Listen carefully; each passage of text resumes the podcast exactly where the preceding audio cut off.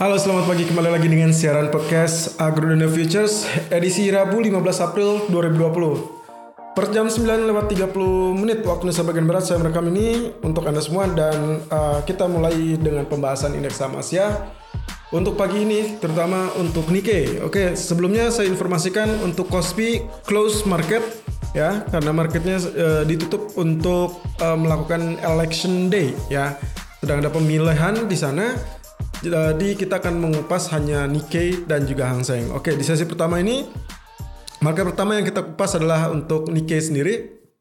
Kalau Anda lihat uh, untuk area pembukaan pagi ini berada di 19505, sementara area terbawah atau terendah berada di 19435 dan area tertinggi adalah 19600 sampai saat ini masih belum berani atau berhasil didobrak kembali ya.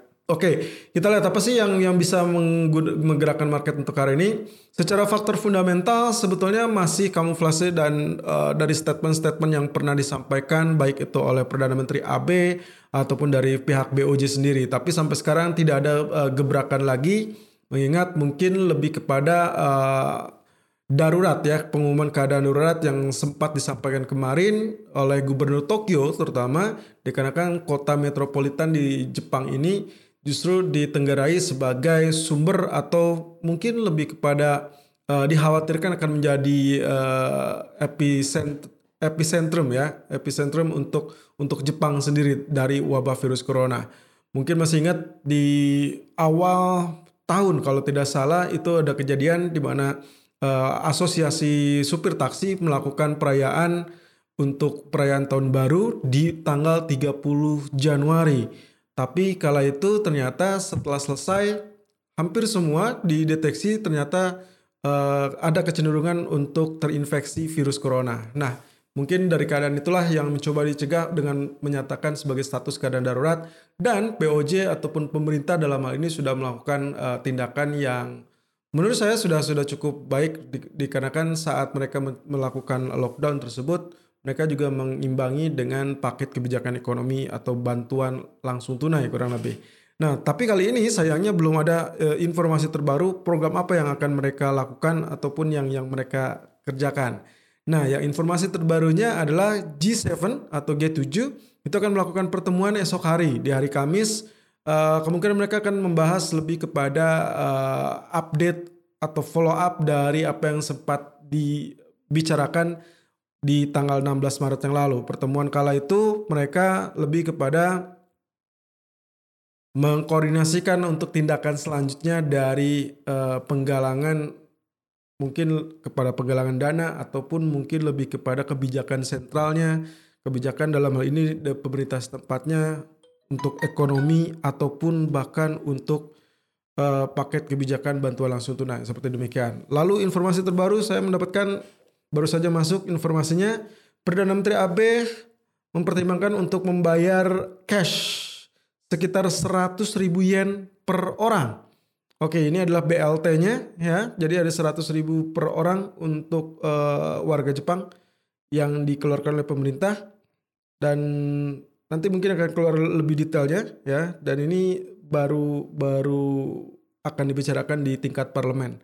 Oke, lalu kemudian tadi malam yang dari Wall Street sendiri itu lebih kepada earning season yang sedikit mengecewakan sepertinya ya karena tidak terlalu membasis juga meskipun demikian tapi Wall Street berhasil menjadi hijau kembali dan rebound dengan sangat-sangat fantastis.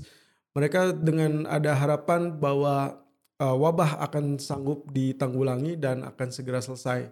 Ya, mudah-mudahan itulah yang sekarang berada di market dan mereka sudah kecenderungannya sedikit pulih terhadap harapan ataupun terhadap ekspektasi mereka.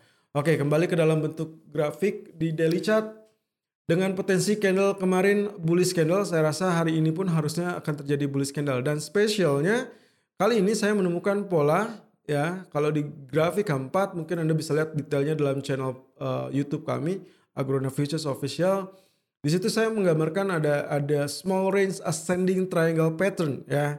Ada ascending triangle, pola ascending triangle. Jadi pola segitiganya ascending. Artinya areal bawah atau area rendah cenderung lebih meningkat. Lalu kemudian untuk areal tertingginya atau area resistennya cenderung konsisten atau cenderung tetap. Jadi ini yang disebutnya ascending ya dan suatu saat itu akan mendobrak areal resisten. Oleh karenanya sebetulnya strategi yang paling optimum untuk hari ini Nikkei adalah buy on breakout sebetulnya. Arealnya area berapa? Nah, arealnya sebetulnya arealnya di areal 19620. Jadi kalau misalkan Anda mengincar untuk breakout atau buy on breakout, Anda bisa lakukan plus 10 atau plus 15 poin dari areal resisten tersebut. Ini untuk make sure bahwa kenaikan itu bukan spike up dan false signal, tapi lebih kepada confirmation ya. Oleh karena harus ada harus sedikit bersabar. Nah, sementara itu kalau kita lihat dari posisinya ini baru mencapai areal tertinggi 19600. Jadi nyaris saja menyentuh atau menembus areal tersebut. Lalu strategi kedua yang bisa jadi pilihan juga adalah melakukan buy on dip yang kemungkinan potensinya kalau misalkan kita lihat karena resisten ini masih cenderung terlampau kuat, maka dia memiliki uh, atau memerlukan energi kembali.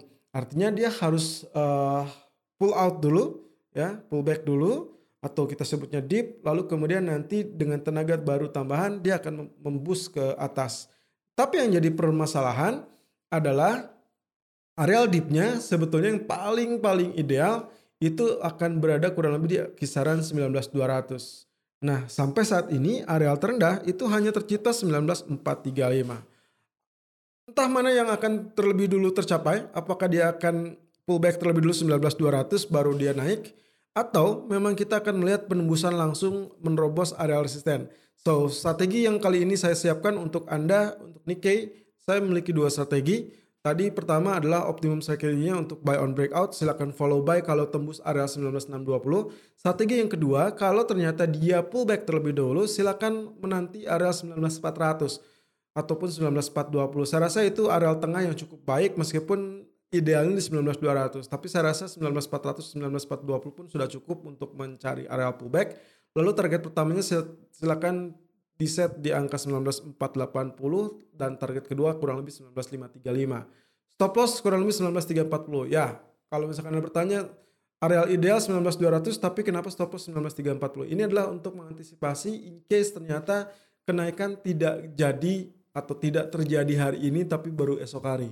Itu bisa saja terjadi. Jadi untuk antisipasi terutama untuk Anda yang yang yang uh, melakukan strategi trading dalam Eh, short term action atau intraday trading.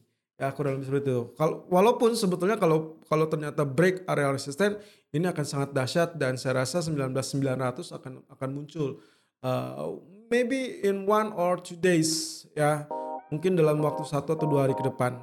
Well, of course, saya selalu ingatkan kepada Anda, selalu gunakan stop loss dan risk management sesuai dengan equity dan strategi trading Anda.